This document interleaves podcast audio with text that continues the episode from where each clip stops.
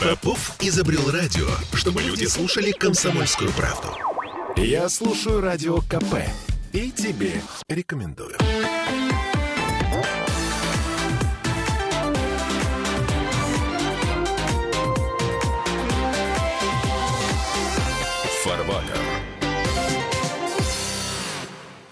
Я тут на днях э, слышал любопытную мысль о том, что все процессы, которые происходят в нашей стране, это не дикий капитализм. Это извините, развитой феодализм. Так уж развитой. А, за что купил, зато и продаем. Так или иначе, кто мы, кто мы в этом мире и какие у нас ближайшие перспективы, давайте обсудим в течение ближайших 45 минут. Э, Михаил Делягин, вы уже слышали, э, доктор экономических наук, депутат Госдумы. Эм, с нами Сергей Кобин, автор книги «Нравственная экономия», доктор технических наук. Сергей Викторович, э, подайте голос. Добрый день. А, Здрасте, здрасте. Ну что, Ну, я бы хотел... как устроен этот мир? Да, я бы хотел, вот если мы говорим о модели существующего мироустройства и ближайших перспектив России, начать все-таки э, с любимого закона спроса и предложения, который нравится Михаилу Геннадьевичу, а я этот закон называю мнимым. Ну, я не экономист, мне можно, Михаил Геннадьевич экономист, ему нельзя. А, Я вообще ни то, ни другое. Я знаю, что есть такой закон. Спрос Да, есть такой закон спроса и предложения. Я считаю его мнимым, потому что вокруг всегда этого закона существует много спекуляций. Например, сегодня мы узнали, что цена на газ в Европе снижается. Почему? Потому что зима теплая. А, вот, вот, Михаил Геннадьевич, вот типичный пример, как людям объясняют, и я извиняюсь за обобщение, и people have it, Да. то есть проглатывает эту информацию, которая подается. Что же происходит на самом деле? Кто определяет стоимость на рынке в Германии? Если бы, например, ситуация не с танками, чтобы люди не вышли на улицу, нужно газ по цене уменьшать. Поэтому американцы убирают часть своих средств с рынка газа для того, чтобы обеспечить необходимую цену на газ, чтобы people, которые там в Германии, в Европе и так далее, помалкивал. То есть они тем самым снижают цену так, я о ценах специально хочу поговорить, для того, чтобы было упокоение. Если бы сегодня цена была на газ там 3000, а на нефть была 200 за э, баррель, все бы вышли на улицу. А так как 600, ну там если будет, так она недавно была 250, когда всех устраивала, то и все хорошо. То есть чем определяется это? Позиции Америки. Кто управляет Америкой? Англия. Сейчас мы к этому перейдем. Еще немного о ценах. Я сегодня решил полюбопытствовать. У нас компания Ростех изобрела оборудование для комитета врача офтальмологическое, включая авторевкератометр. Это прибор для изучения и для проведения в последующем коррекции зрения. Мне стало интересно, что же это за прибор и как, где его купить и так далее. С По прошествии, это того, 4 что- года назад. Да, сейчас у нас все импортное. До сих пор у нас импортные ре- авторефкератометры. э, Да, да, там и Топкон, э, Эсилор, Цейс, Эсилор, по-моему, нет, Цейс и так далее. То есть много очень оборудования и так далее, которое стоит стандартная цена 4,5 тысячи долларов. К моему удивлению, вот сегодня специально дал задание посмотреть, где, как, куда, чего. Кроме того, что цена там в 4 раза выше, чем... Ну, это немного. Это Да. очень Это, скромный это на аппетит. российского производства, э, Да, российской да, да. Это очень, разработки. это очень Да. скромный аппетит. Оказалось, что это все собрано из иностранных запчастей. И по примеру Индии, кстати, хочу сказать, когда э, состоялся э, разговор с индийскими предпринимателями, они говорят, слушайте, вы русские люди такие благородные. Вы нам так помогали, когда у нас был конфликт с Пакистаном, мы вам тоже поможем. Как вы нам поможете? Мы поставим вам 600 тракторов. Это товарищу Серебрякову привет. А, 600 тракторов. А что в этом году? А в следующем мы вам поставим 1200. Хорошо. А ну вы не знаете главного, говорит индийский предприниматель. А что? Ни одной запчасти в этом тракторе из Китая. А у них, у нас все запчасти э, откуда угодно, только не из России. Дальше идем. Ну, хорошо, в четыре раза. Смотрим на ситуацию, ставим рядышком красное знамя автомобиля из Китая и наш Аурус. А он точно наш? На 60%. Ага. Или на 40, не знаю. Это, э, простите, знаете, это была такая история, ну, анекдот. А каков уровень локализации вашего изделия? Как раз 60%. Ой, а что ж вы производите сами? Вы производите сами коробку, мост, двигатель, бампер, в конце концов. Ну, зачем же так грубо? Накрутку?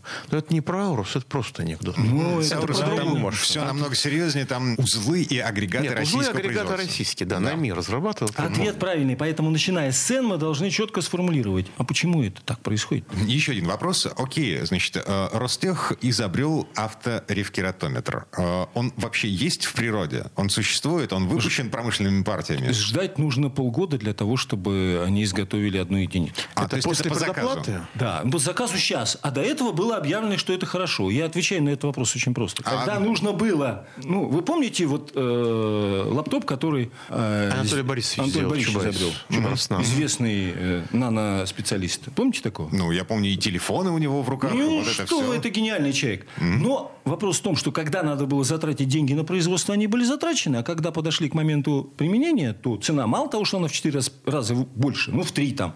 Но при этом этого прибора просто нет. Ну, вы, говорит, пока закажете, запчасти придут. Ну, откуда они придут? Из Китая, из Кореи, откуда угодно. Тут очень простая история. Если эта штука собирается под заказ, то о каком снижении себестоимости мы можем говорить эм, по сравнению с теми приборами, которые производятся в промышленных объемах за границей? Знаете, Дмитрий, так, видимо, скоро вас надо будет академиком по экономике выдвигать, а не Глазьева. Ага, спасибо. Нет, но там пока никто не говорит о снижении. Речь о том, что она в 4 раза выше.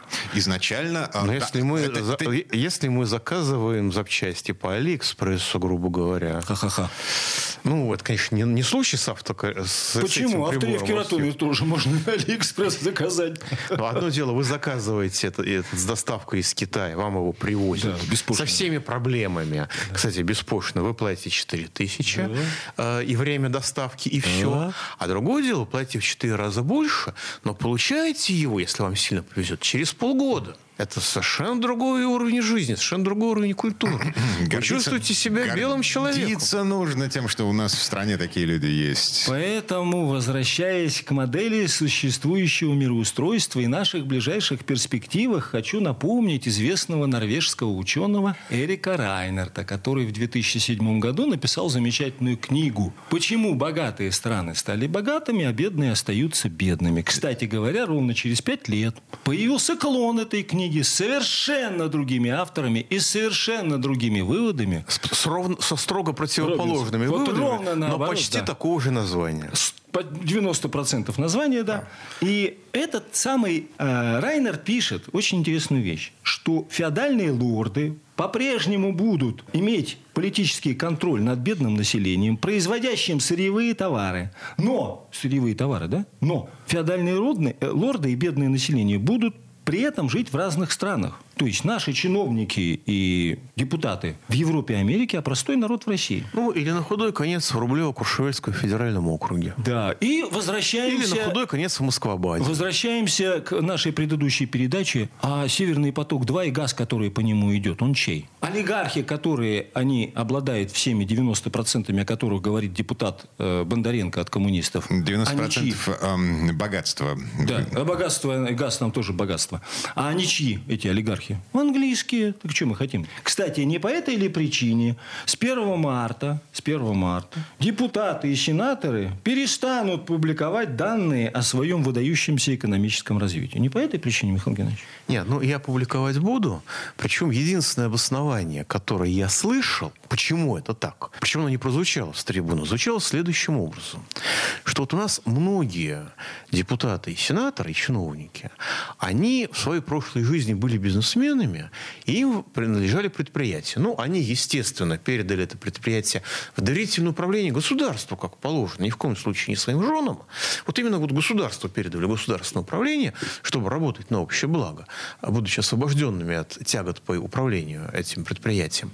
Но нужно, чтобы, если Запад об этом узнает, то он введет санкции, наложит санкции на их предприятия. Вот И Запад-то вот не чтобы знает. этого не случилось, Предыдущие нужно декларации прятаться. вытерли вот прошлую. Декларацию проклятый Запад не читал, потому что он не умеет читать. Нет, на самом деле, учитывая скорость дебилизации элит а на Западе в сравнении с нашей, возможно, что они, что они до этого такие еще не додумались. И, может быть, и не скоро додумаются. Но вот эта логика, которая меня потрясает. Чем мне рассказывали, как там, значит, какие-то там французские разведчики рыскали по нашим банкам, пытались найти собственника приличного предприятия в одном из регионов Российской Федерации. И российские полицейские, банковские клерки молчали как партизаны. Я слушал эти рассказы, думал, господи, а где же наш ФСБ в это время было? Короче, ничего кроме раздражения, вот это решение Госдумы о засекречивании декларации депутатов Понимаете, я честно вызывает. пытался В в этот течение момент недели Дмитрий понять Делинский смысл. говорит так. Это сказал Дмитрий Делинский, главный на радио «Комсомольская правда». Я честно пытался понять Я вас смысл полностью поддерживаю, закона. Дмитрий. На самом деле, там есть маленькая все-таки, вот сугубо юридический аспект. Дело в том, что под Новый год вышел указ президента Путина о том, ну, если совсем грубо, что участники специальной военной операции, они не представляют данные о своих доходах. Что тоже весьма странновато, потому что ну, там тоже может быть коррупция, там тоже может быть все, что угодно плохое. Это тоже нужно как-то контролировать, наверное. Другое дело, что не нужно, конечно, публиковать. И вот в пункте 1 подпункт, извиняюсь за русское слово «ж», гласило, что вот эти вот первые списочек с А по З, они не публикуют, они не, не, не представляют. А Ж, а все остальные просто, э, как бы остальные просто не публикуют. Раз уж Михаил Геннадьевич обратился к специальной военной операции, и она на 99,9 в периоде связана с Крымом, хотел бы обратить внимание на 16-ю э, лекцию э, нравственной экономии книги, в которой описано подробно 1853 год, Первая Крымская война, и описана подробно роль Польши, Прибалтийского края, Молдавии, э, Германии, Пруссии и так далее, из которой и, и- известно, чем это закончилось. И- и известно, кто с кем воевал. Воевала вся Европа против России. Открывали второй фронт и в Архангельске. И так далее, и так далее, и так далее. И незнание, непонимание. Я давно предлагаю многим прочитать. Не читают, черт побери. Поэтому предлагаю от уроков истории 16 лекции перейти к 28 лекции. Вот в этом месте давайте поставим паузу. А, Реклама на нас наступает. Вернемся в эту студию буквально через пару минут.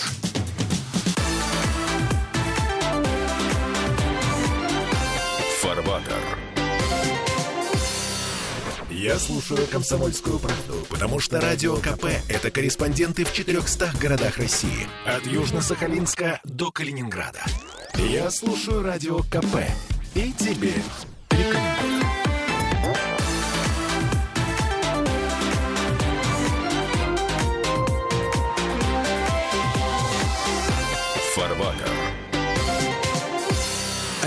Вернулись в петербургскую студию радио «Комсомольская правда». Я Дмитрий Делинский, депутат Госдумы, доктор экономических наук Михаил Делягин, доктор технических наук, автор книги «Нравственная экономия» Сергей Кобин. Мы в предыдущей четверть часа остановились на уроках истории. Да, нас остановились на 28-й лекции «Практическая экономия с нравственной точки зрения». Так вот, в этой лекции э, рассказано о том, что, а как вообще устроен на сегодня мир. Многие думают, что вот искренне думают, что реально управляет э, миром Америка. Но никто не задумывается на тему, включая про газопровод, да, что на самом-то деле Англия через Демпартию, то есть Америка через Демпартию управляет Англией. Поэтому, итак, я сейчас сформулирую эту модель, которая описана в книге, и мы ее обсудим, а потом перейдем к тому, а какая может быть модель сегодня. Итак, Англия через одну из американских политических партий управляет США как страной технологий и инноваций. Америка ведь страна технологий, инноваций, да? Айфоны, Теслы, э, значит, спутниковая связь мобильная и так далее. Для применения технологий и инноваций нужна, конечно, фабрика. В этом смысле это фабрика Китай. Китай, совершенно верно. Вы догадываетесь очень быстро. Но фабрика должна иметь сбыт продукции. Для чего предназначена, собственно, сама Америка, Единая Европа и другие страны, включая Россию, да? Схема вполне ничего себе Да, логичная. но для того, чтобы фабрика работала, нужен склад основных вспомогательных материалов и сырья. И в этом случае это кто? Что? Россия? Россия, совершенно милая нашему сердцу Россия. Кстати говоря, то, что Россия именно такую функцию в себе несет, говорит о том, что мы 85, это 2020 год, официальные данные, мы вывозим 85% сырья, э, металлов и сельхозпродукции, и ввозим 75% товаров фабрично-заводской промышленности. Ну, То есть из 100% товаров, которые мы потребляем, 75% это импорт. Да, я хочу сказать, э, про- т- товары фабрично-заводской промышленности, я хочу сказать, признак колонии хотя колонии бывают разные, в том числе и цивилизованные, признак колонии – это вывозить сырье и сельхозпродукцию и ввозить товары фабричной заводской промышленности. Михаил Геннадьевич сейчас заглядывал в дно чашки. Нет, я, с, мне с, просто чем в привычка. поисках Стойте, клейма, стойте, Я, как- это я- я когда куда-нибудь захожу, я всегда смотрю, что произведено в России. Вот я думал, что все-таки мы Вот в Питере. мои в России, что все-таки мы в. Питере. Ракета. Может быть, Победа. это Ленинградского фарфорового завода. А, есть Нет, комплекты? э, Есть- нет, есть? где-то есть, где-то есть. Я просто помню очень хорошо. Я приходил в свой кабинет в Белом доме, когда был в аппарате правительства, в 98 году и в 2002 году. В один и тот же кабинет я заходил. Когда я заходил туда в 98 году, ну, было довольно много, довольно много в кабинете предметов, произведенных в России. Нерастащенное наследство А когда я Советского зашел в Союза. этот же кабинет в 2002 единственное, что было произведено в России в кабинете, это бумажные купюры и монеты, которые были в моем кошельке. Что тоже неплохо.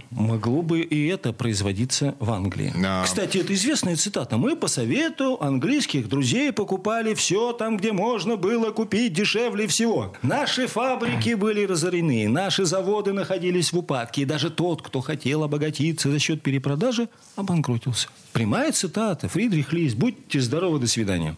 Так вот, чем подтверждается модель, о которой я говорю? Да тем, что в России даже переработанное сырье от ядерных отходов возвращают. То есть мы никто. Но в этой модели, в этой модели, о которой я говорю, во главе которой стоит Англия, есть еще и другие страны Европы, которые, как в известном фильме «Мимино», помните, когда он говорит, что он к нему неприязнь питал? Да, такой питал неприязнь, прямо кушать не мог. И что, побежал за ним в туалет, сказал, я тоже хочу. Помните, да, тоже хочу. И Германия тоже хочет дешевое сырье. Но мы же понимаем, что во главе стоит Англия, поэтому если они хотят дешевое сырье, а Англия приватизировала олигархов, которые обладают этим сырьем в России, то она взрывает Северный поток 1-2 для того, чтобы свое сырье сохранить для будущего своих детей. Ну, поскольку русские в это время умирают по полтора, а в будущем по 2 миллиона в год. Так, да? Естественно, Англия должна ограничить управляя Америкой, доступ Европы к дешевому сырью. Но на момент поставки танков цена будет низкая, потому что закон спроса и предложения является мнимым. А нужно еще вырабатывать условный рефлекс управления. Вот посмотрите, ребята, помните, вы танки отправляли убивать русских? Вот вы танки отправили, цена на газ упала, а потом опять выросла. Значит, для того, чтобы иметь дешевое сырье, вы должны все время убивать русских, и тогда у вас все будет хорошо. Первая составляющая – ограничить получение Европой дешевого сырья. И вторая составляющая – не допустить технологий промышленных, образования и так далее в России. Как? А вот простой пример. Япония, она говорит, а мы больше не будем поставлять это, это, это, Да, это. вот только что. А э, санкции Америки запретить технологии такого назначения, такого назначения. А запретить ремонт самолетов, даже которые Airbus купили. Какое ВТО? О чем мы говорим? Надо Ну, проснуться. Как, как это, как это о чем мы говорим? Министерство экономического развития, а, чуть не сказал колониального развития, извините, Российской Федерации официально объяснило всем, что мы не можем выйти из ВТО, потому что если мы выйдем из ВТО, то это будет мешать нам а, разговаривать о снятии с нас санкций, которые являются грубейшим нарушением этих самых норм ВТО. Даже не знаю, как бы товарищ Сталин поступил с такими министрами. Ну, Просто знаете, есть знаю. два подхода на борьбу с коррупцией. Можно выделять деньги, а можно выделять кладбище. Да, поэтому одно действие ограничения дешевого сырья к чему приведет, да? К удорожанию промышленной продукции. Если Меркель смеялась над Трампом и говорила, что наши автомобили и качественнее, и дешевле, то сегодня товарищ Шольц Уже не смеется. уже не смеется. Ам, То же самое это приводит к колониальной зависимости России. И тут же мы вспоминаем Дмитрия Ивановича Менделеева, что торгово-промышленные отношения определяют судьбы развития государства. Так, это текущая картина мира. Текущая картина мироустройства. Да. Кстати говоря, прежде чем мы перейдем к современной картине, я хотел бы напомнить многим не вдомек, а вообще, а почему вдруг, с какого перепугу, как говорят пожарники, а, вдруг Китай стал промышленным государством. Мое мнение, оно очень простое, оно основано на мнении э, Ли Каун Ю, бывшего премьера Сингапура, царство ему небесное, и ряде документов, которые мы сегодня имеем. В 1979 году Дэн Сиопин встречался с одним из руководителей Америки, там они менялись каждые годы очень э, быстро, что-то там был период, он с двумя или с тремя встречался. И достигли того соглашения с помощью Ли Каун что они, они сказали, мы, говорит, так не любим Советский Союз, что вообще мы хотели бы с ними воевать, но для того, чтобы мы воевали, мы должны иметь благоприятные условия для развития торговли с Америкой. Америка сказала, да что вы, раз вы их так не любите, то мы вам сейчас быстренько поставим. Представим себе, что это не оранжевая революция и не революция роз, а революция, что там в Китае, Михаил Геннадьевич, у нас специалист. В Китае была культурная революция. Не-не-не, ну какая-нибудь революцию, что-нибудь с чем-нибудь связанное, чтобы мы... Ну, бананов там нет, что там может быть? Бамбук. Бамбуковая революция. Панды. Да. Панды. Вот да, пандовая или понтовая революция. А, хорошо, Китай в 1979 году запустился как промышленное государство и дорос до состояния, для которого необходимо. Ожидание главное было напасть на Россию. А Китай и, и не собирался ни на кого нападать. И мнимые претензии к территориям, а, они были озвучены, кстати, в 1979 году в двух составляющих. Обратите внимание, одна из них сегодня на повестке дня. Первое – это претензия, по мнению Ли Каунью, Китая к, к Советскому Союзу сегодня к России. А во-вторых, отсутствие претензий Америки к Китаю со стороны Тайваня. Поэтому, когда Китай отказался нападать, тут же вспомнились претензии Америки по отношению к Тайваню. Они там ограничивают свободу, а эти подлецы. Что они себе позволяют? А тут какая демократия? Прямо девать ее некуда. Мы ее видим сегодня в полный рост на Украине. Итак, поэтому, видимо, и понадобилась комиссия сегодня в противодействии Китаю, да? потому что Китай, Китай промышленно развитый, он никому не нужен. И на сегодняшний день вопрос отношений наших с Китаем будет определяться тем, а будем ли мы или не будем ли мы промышленным государством. Теперь вспоминаем опять депутата э, Бондаренко и академика экономического Глазьева и смотрим на добавленную стоимость, смотрим на меновые ценности и производительные силы, смотрим на частную, национальную и глобальную промышленность. Предположим, у нас принято решение, Михаил Геннадьевич вот тут выступил с инициативой отменить офшоры, офшоры отменят. Предположим, наше правительство скажет, или президент скажет, национализацию провести. Вот, получили деньги от национализации. А куда эти деньги пойдут? Как вы думаете? А, эти деньги их получат владельцы национализированных компаний. А ну, государство получит предприятия, с которым, от которых оно будет получать деньги. Внимание, ну, вопрос. Куда пойдут деньги, дополнительные доходы, которые будут получены по результатам национализации? На ваш взгляд. А, Все зависит от того, что в голове, что в мозгах, э, что в сердце, в душе у тех людей, кто получит эти деньги. Ну, в смысле, ну, у тех То олигархов. есть вы хотите сказать, это зависит от того, скотина это или это человек?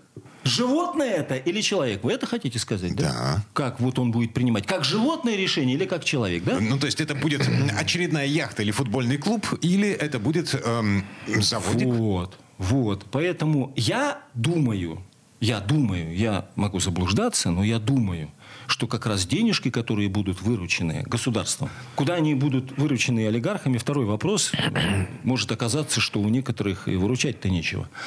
А те, которые выручены будут государством, они пойдут на зарплаты, на операционную деятельность, на зарплаты там, врачам, учителям, пенсионерам и так далее. И вот этой национализации, как хотел бы это сделать Бондаренко, ее хватит на какое-то время 3, 5, может даже 7 лет. Мы улучшим жизнь тех, кто потребляет э, значит, э, меновые ценности, но все эти меновые ценности будут привозиться из-за границы. Если эти ценности будут приводиться из-за границы, то это просто более изощренная форма самоубийства. Вот Сейчас месте... нас рубят топором, а так нас будут сверлить дрелью. Вот и вся разница. Время этой четверть часа к концу подошло. Реклама новости. Мы вернемся буквально через пару минут.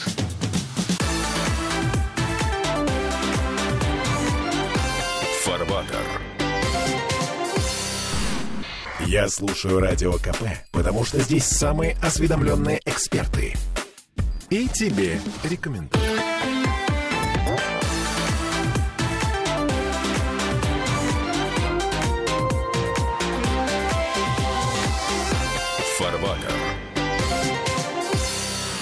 А это мы вернулись в петербургскую студию радио «Комсомольская правда». Я Дмитрий Делинский, Михаил Делягин, депутат Госдумы, доктор экономических наук, э, доктор технических наук, автор книги «Нравственная экономия» Сергей Кобин. В предыдущие четверть часа мы остановились на том, что тратить деньги на покупку товаров на за границей... Импорт. На импорт. Да. Это самоубийство. На иностранные меновые ценности. Кстати говоря, дополняем 28-ю лекцию книги «Нравственная экономия».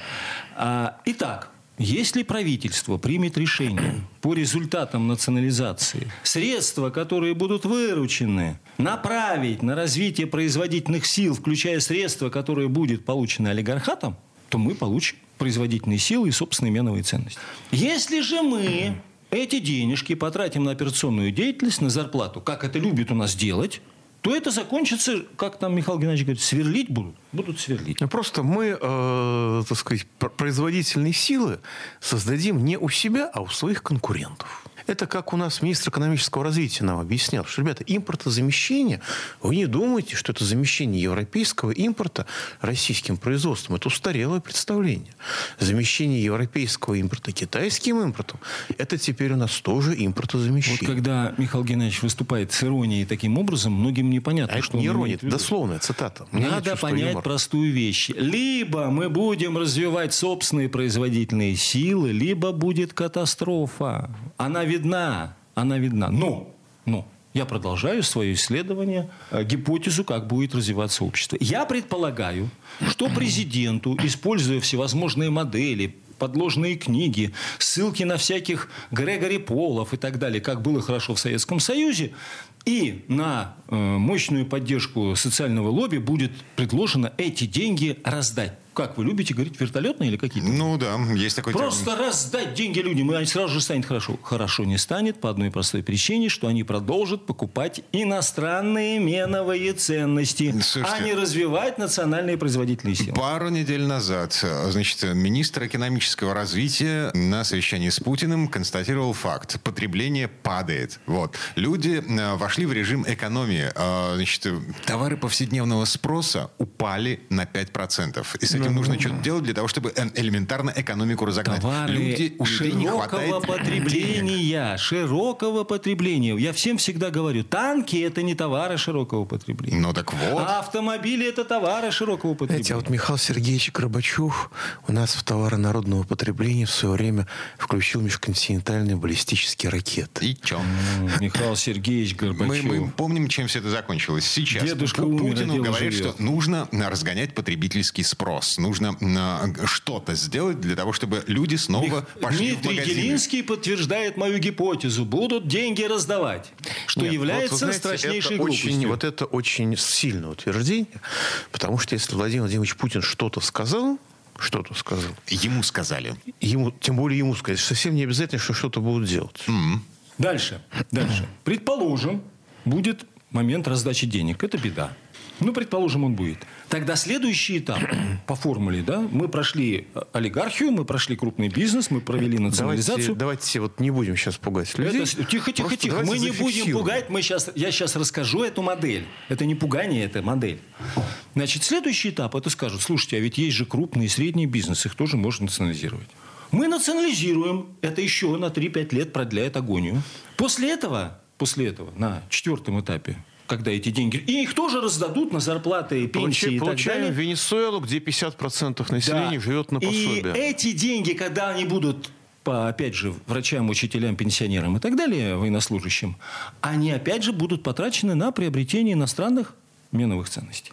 И будет третий этап. Третий этап. Это когда будут смотреть, ага, а вот там люди у кого-то там, как у э, Шарикова-то, да, профессор, вы один живете в 15 комнатах? И заметьте, желал бы еще. Это неслыханно. Поэтому, если это будет неслыханно, будет сказано так. А теперь давайте-ка мы посмотрим и национализируем имущество у тех, у кого, это так называемая рента, у кого слишком много доходов с помощью ренты. И вот тогда дойдем до того, о чем говорит Михаил Геннадьевич под названием Венесуэла, да, или что вы там? Это Венесуэла, где 50% населения живет на пособие, а еще очень большая часть работает на государство. Это довольно тупиковая экономическая модель. На самом деле это происходит потому, что правильные вещи путают в последовательности. Если лошадь поставить впереди телеги, а, извините, лошадь, э, телегу поставить впереди лошади, если перепутать последовательность действий, то ничего не будет. В данном случае нужно сначала создать разумный протекционизм, а уже потом увеличивать совокупный спрос. Поэтому привожу практический пример про лошадь, о котором сейчас, о лошади, о которой говорил сейчас Михаил Геннадьевич. Значит, мы ввозим 80, э, то есть 60%, 70 там, процентов э, товаров фабрично-заводской промышленности иностранно, совокупно это может достигать там, э, ну, не триллиона, там, полтриллиона и так далее.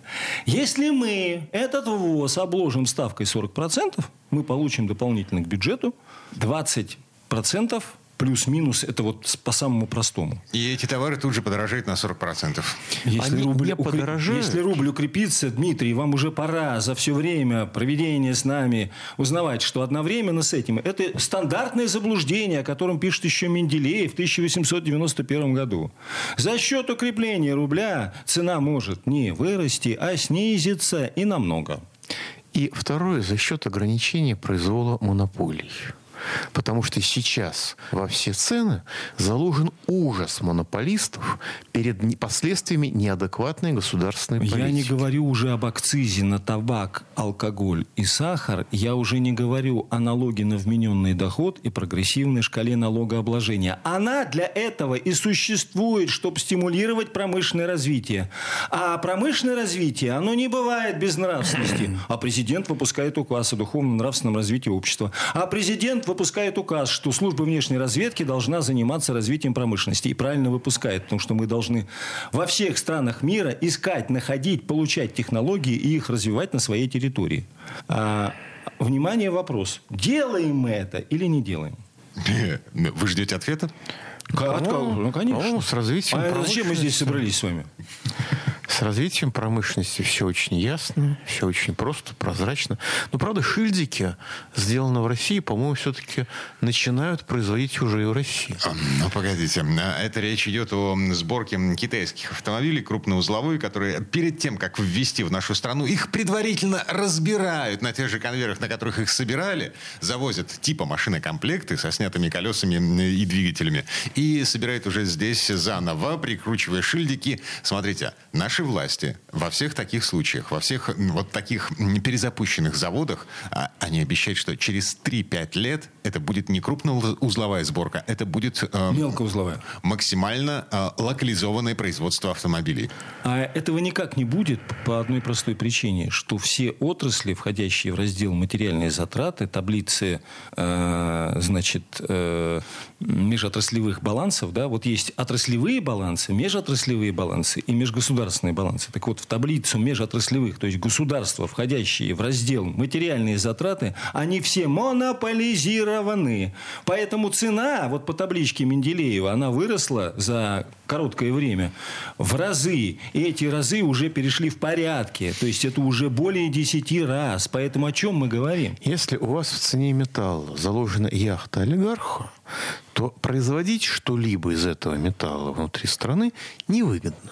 Соответственно, вы не будете производить сами, потому что это будет экономически нерентабельно, кроме отдельно взятых случаев.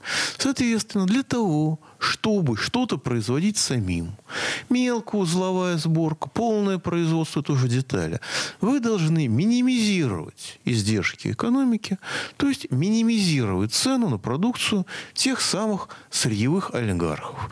Минимизация цены – это задача не частного бизнеса. Частный бизнес объективно ориентирован на максимизацию прибыли, то есть на максимизацию цены на свой продукт. Э, это, почему? это обоснование э, национализации. Обоснование национализации, как в Англии Как после компоненты. войны, которая за пять лет из страны банкротства, за одну пятилетку, вернулась в клуб промышленно развитых стран мира. Как компоненты одной из семи, о которых мы говорили. Это первое. И второе. Это ответ на вопрос, который сейчас формулирует Михаил Геннадьевич. Почему таки бараны или животные не понимают фабрично-заводскую промышленность. Вот почему мы ставим вопрос. Либо мы будем вести себя как люди, либо продолжится ситуация животных. Для себя.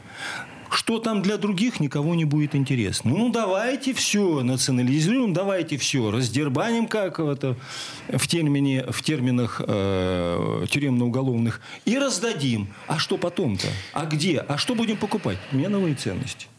Я хотел бы обратить внимание в заключение на то, что нравственные ценности принципиально отличаются от меновых ценностей. И вообще-то основу составляют нравственные основы жизни. Вот, собственно, что я хотел сказать. Будем людьми, все будет. И все-таки, вспоминая наших некоторых министров, я не стал бы обижать животных. Это Михаил Делягин, депутат Госдумы, доктор экономических наук. Переживает за животных. Справедливое сомнение. А это Сергей Кобин, доктор технических наук, автор книги «Нравственная экономия». Эм, Коллеги, спасибо. И вернемся через неделю. Всем доброго. Счастливо.